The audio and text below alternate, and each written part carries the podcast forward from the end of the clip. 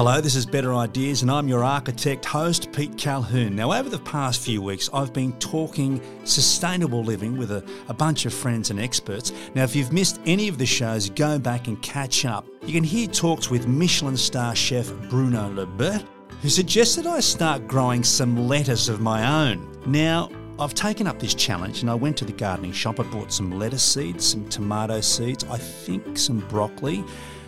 I walked out with a paintbrush, some metho, and a whippersnipper as well. So it was very, very productive. And I've taken up the challenge. Now, my mate from Better Homes and Gardens has also thrown down the challenge, Graham Ross. I don't think Graham really believes I can actually grow anything of my own. I'm an inner city boy with no experience living 150 metres from breaking surf, but I'm going to give it a crack. Now, follow me on Instagram, Peter Cahoon, and what I'd like you to do is follow the challenge hashtag gardening versus Peter to get this thing rolling and make all our lives a little bit more sustainable. Now, you can also see all the pictures on the ACAST app, and it's well worth downloading now, if you haven't downloaded the ACAST app, please do it and find better ideas through that because you can watch along as well as listen. Now, coming up, I chat with Fast Ed from Better Homes and Gardens TV show about practical tips and tricks when it comes to batch cooking. And environmental architect Tone Wheeler from Environa Studio is back and his tips on keeping your home warm and how to tackle condensation. Now, last week I asked you to send me your stories of random acts of kindness, and they've already started coming in. If you've got some examples, we'd love to hear it. Record it. They only need to be about 30 seconds. Keep them short and email them to me at podcast at seven.com.au. That's podcast at S E V E N.com.au. And here are some of your random acts of kindness. I'm back in my country in Fiji, and there's a lady who looks like my mum. Right, she looks like my mum, and she is struggling for two or three dollars to buy meat for her family. I just happen to be standing there watching, but the guy put the amount of meat down on the on the table, and he's gone, "No, you can't have it," you know. And I've gone, "Yes, you can. I'll take that, and I'll pay for next month as well," because it was what I would pay for a beer at the Hilton was the amount that she was paying for meat for a month. Wow. Well, it made an impact on my life too because I just thought, shit, how decadent are we? Or how do we live our lives? How much do we ignore? How many people around us aren't getting basics? But we're sitting here going, well, you know, the beer wasn't cold enough. Most of our problems are first world. These guys are trying to feed themselves. You know, we rock in and out of a place like Fiji or any, like, it could be anywhere in Australia too. And I thought, imagine if I was her son at home. Same age as my mum. Yeah. And I thought, it's affected you too. It was, it was a good experience. oh, you. man, I remember it. I'm telling you about it. it's amazing how many lives, uh, both as a lifeguard and a paramedic, um, that were saved over many, many years. And the thanks that usually comes back is, is minimal. Not that you're really looking for thanks, you don't really want any thanks, but uh, it's nice to be appreciated. And I don't know whether it's people are, are scared or nervous or embarrassed, just a bit arrogant. Uh, it's hard to put it on any one reason, but when you do get a, a, phone call or someone stops you in the street or you get a letter, it makes you feel like it's all been worth it and that the people walking around on this earth because of you actually really appreciate the time they're getting to spend with their kids or their wife or their loved ones. But materialistic things means nothing. Just a good old thanks is great. My name is Serena, and my idea for a random act of kindness would be to bring a whole bunch of spare umbrellas into the office where I work and have anyone be able to use them whenever they need it.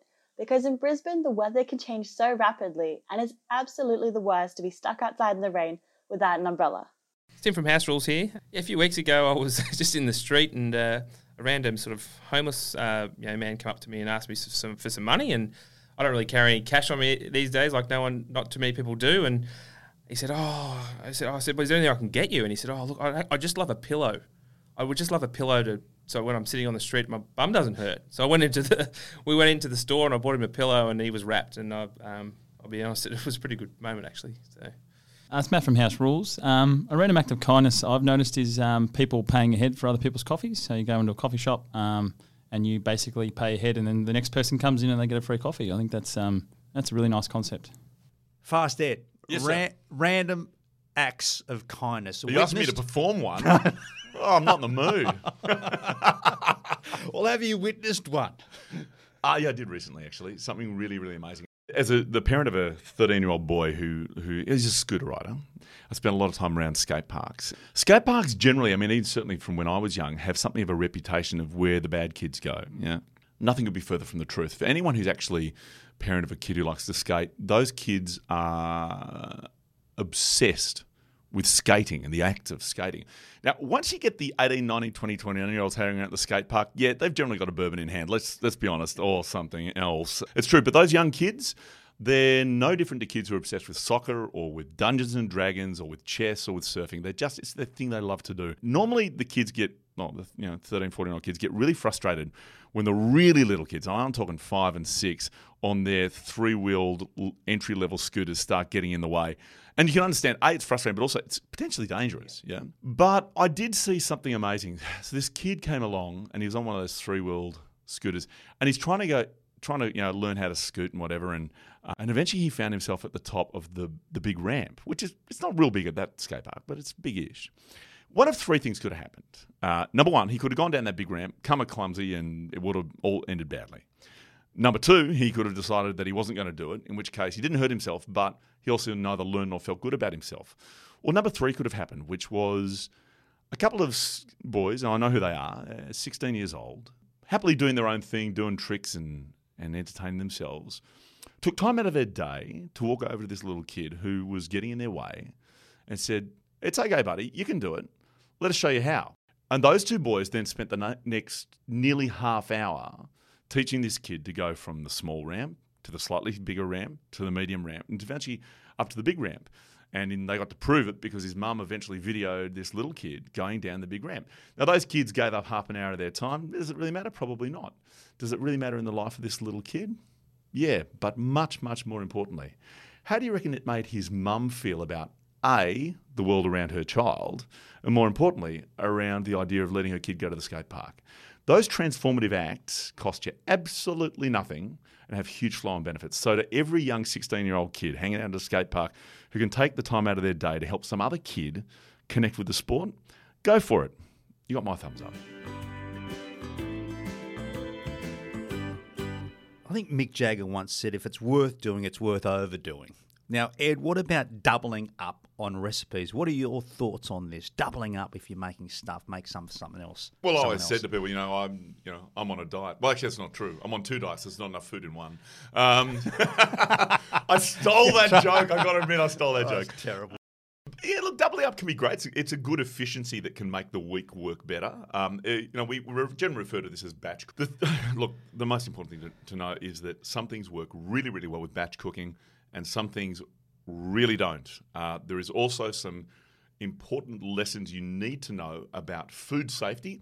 Some foods absolutely can be made in bulk, stored or refrigerated, and served again. Others will either fail uh, culinarily or they could become potentially dangerous to eat. Um, so I, I want to start at the back end of it because I don't want to be heavy, but it's it's serious. No, Like, absolutely. so one of the, one of the worst things in the world you batch cook is actually rice. Uh, the reason for it, number one, um, rice and pasta both you cannot freeze. I'm just going to say this again: rice and pasta you cannot freeze once they're cooked. The reason is they are not freeze thaw stable. Freeze thaw stability is the idea that you can freeze something, defrost it, and it main- maintains its structure.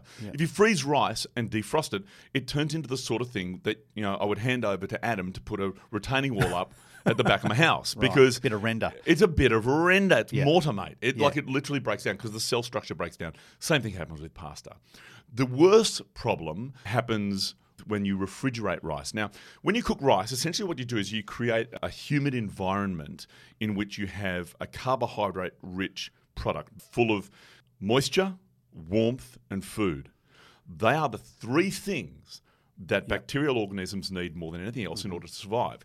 So if you cook some rice and leave it out on the bench to cool down, the problem that you will run into is that as it sits there, all the billions of bacteria in every cubic meter of, of your room are landing on it. You put it in the fridge, it doesn't really worry too much. It, those bacteria keep multiplying. If the next day you reheat it properly and serve it, you'll probably get away with it. If you eat that on day two and beyond, good luck to you. Really? Absolutely. I'm sorry, guys. I know you're all looking at me going, don't do this, don't throw away rice. Hold it. Who's. Oh, that's a fire alarm in the building, I think. Oh, jeez. Is that what it is?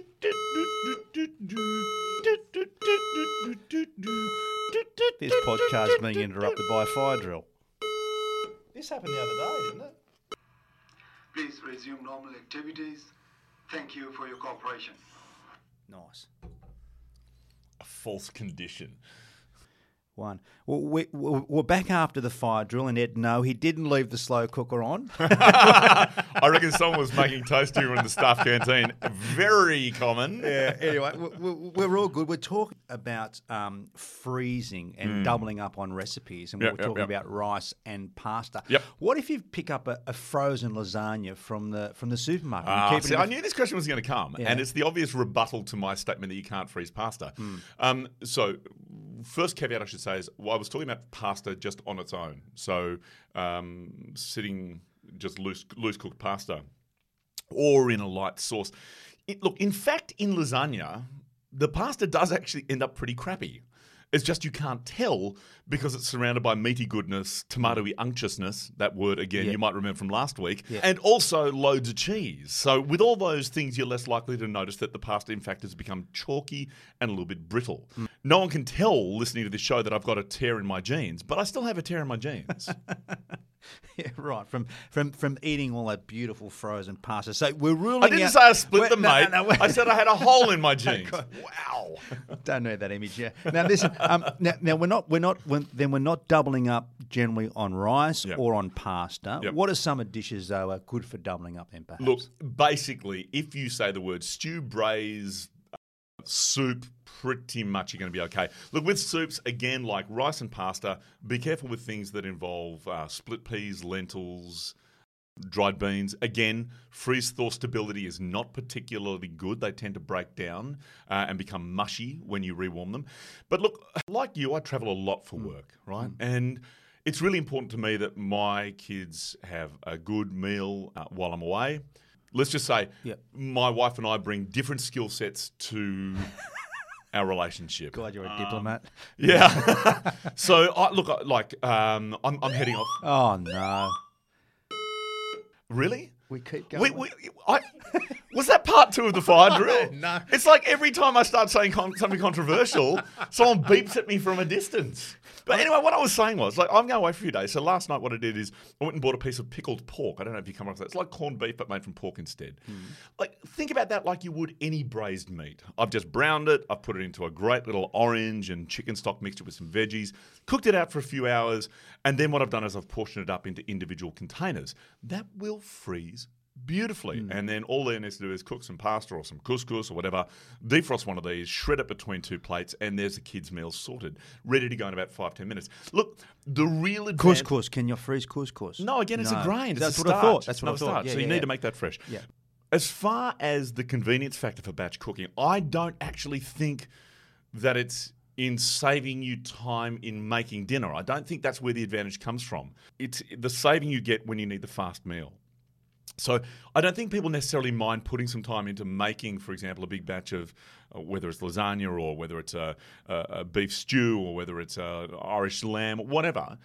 But it's the fact that you know if you've got a 13 and a 16 year old like I do, and you get back from He's done Muay Thai. She's done French tutoring. They've both got homework to do. And quite frankly, I'm stuffed because I did a two hour boxing session this afternoon. I want them fed in 10 minutes. Yeah. I've been doing this fast cooking thing shtick for 16 years on telly. I tell you, the really fast thing is have something in the freezer.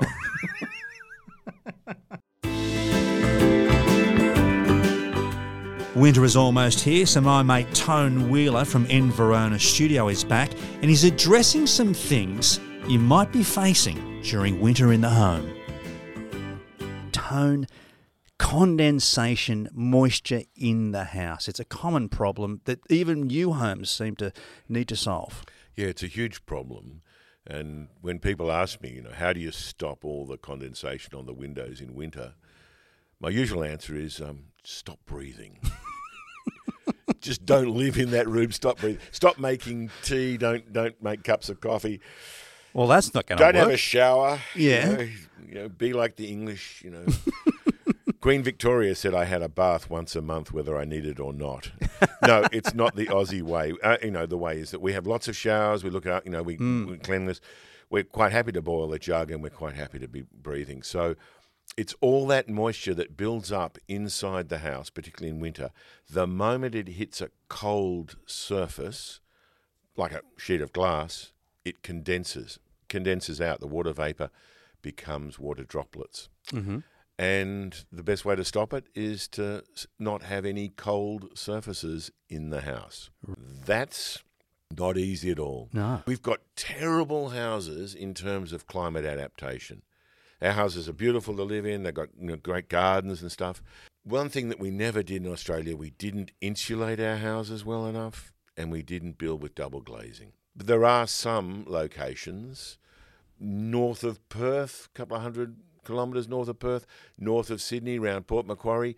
The climate is so good that you could get away Yep. with living sort of indoor outdoor for the whole year. Mm-hmm. But the rest of Australia, Yep. you need insulation Yeah.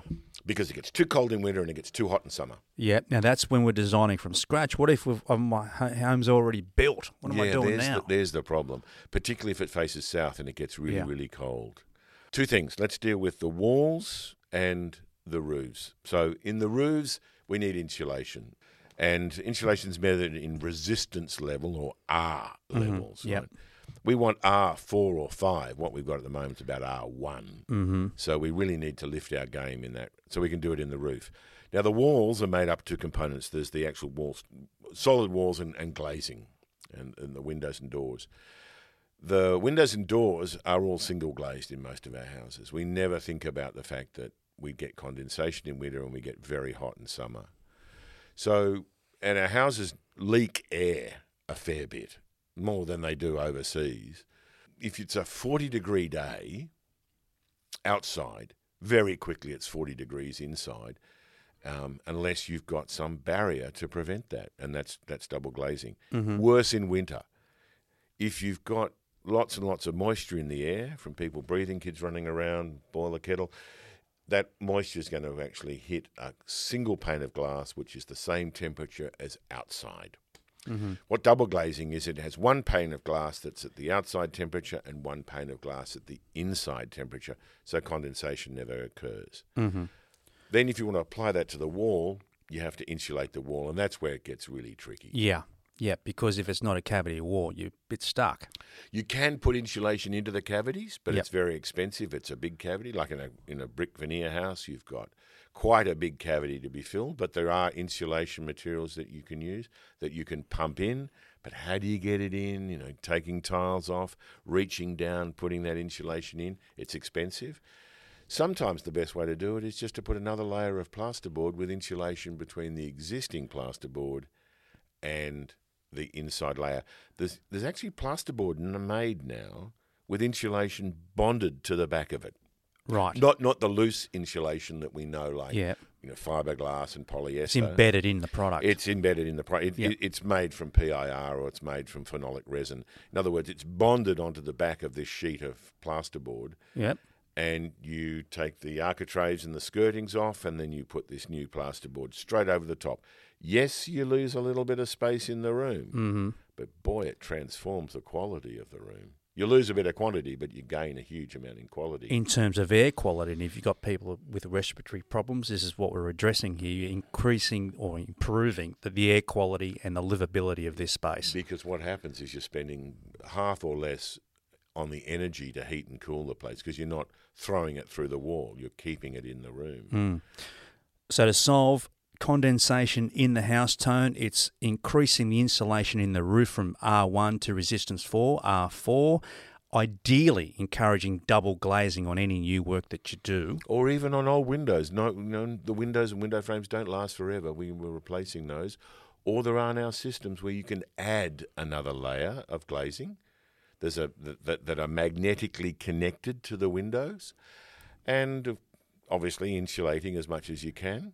Mm-hmm, and then putting a good fan in the in the bathroom. Well, it's a dry topic, but I think we're covering condensation in the home.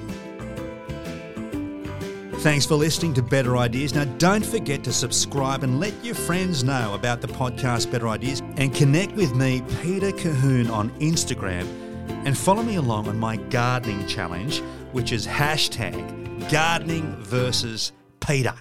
Now, next week, Jason Hodges from Better Homes and Gardens is back. And he's going to talk about first impressions at the front of your house. And that dovetails beautifully with a chat with Executive Chairman of Raine and Horne, Angus Raine. Boy, hasn't he sold some houses in his time. About how to get your house ready for sale to attract buyers. I have on the line the, the two chippy Carpenter brothers from House Rules. Matt and Tim, how you going, boys? going well. Yeah, going really well. Now, as we know, house rules, let's face it, boys, it's a competition, right? You've got to have a competitive edge, a competitive spirit. What do you think gives you the edge, and do you think you can win? Oh, look, uh, we've we've we've gone into the competition obviously wanting to win, but um, we we try and keep our integrity through that. So we don't, you know, we try to do the best for the homeowner and negotiate with uh, you know everyone in mind. Like we haven't sort of gone to throw anyone under the bus and you know, step on anyone to win. We, we think we've got the tools to win. Like we think we've um, got a good nous for space and design. So um, and obviously we've got the trade behind us. So I think um, I think confidence is, is, is a good thing too. Absolutely, boys. Well, you know what? You're on house rules and you're slowly getting recognised. But this week, man, you're hitting the big time. You're on Better Homes and Gardens with Adam. um, when I found out, I was uh, I was pretty excited. Let me ask you, boys. You, I know you've been flat chat, but you've had time to catch up with Adam from Better Homes and Gardens, and you guys have been working on a project with him. Good. We did a little pro- a little bin screen over in uh, Western Sydney. Yeah, it was a bit of fun. What have you done? Oh, look, basically, um, you know, when you walk up your driveway and you don't want to see your bins and oh, you, know, you don't want the public looking at your bins, um, we decided that yeah, we'd uh, build a nice Merbau timber bin screen to cover the bins up. The who held the tape measure and who swung the hammer? I was uh, I was on the tape. I was on the tape cutting, and Tim was uh, yeah, Tim was also on the tape yelling at measures. Uh, Tim and Matt, thanks, boys. This week on Better Homes and Gardens. Thanks, mate. Thanks a lot. Cheers. Better Ideas is a Seven West media production. Loretta Farrell is the producer, Nikki Hamilton, the executive producer, and I'm your host, Pete Calhoun.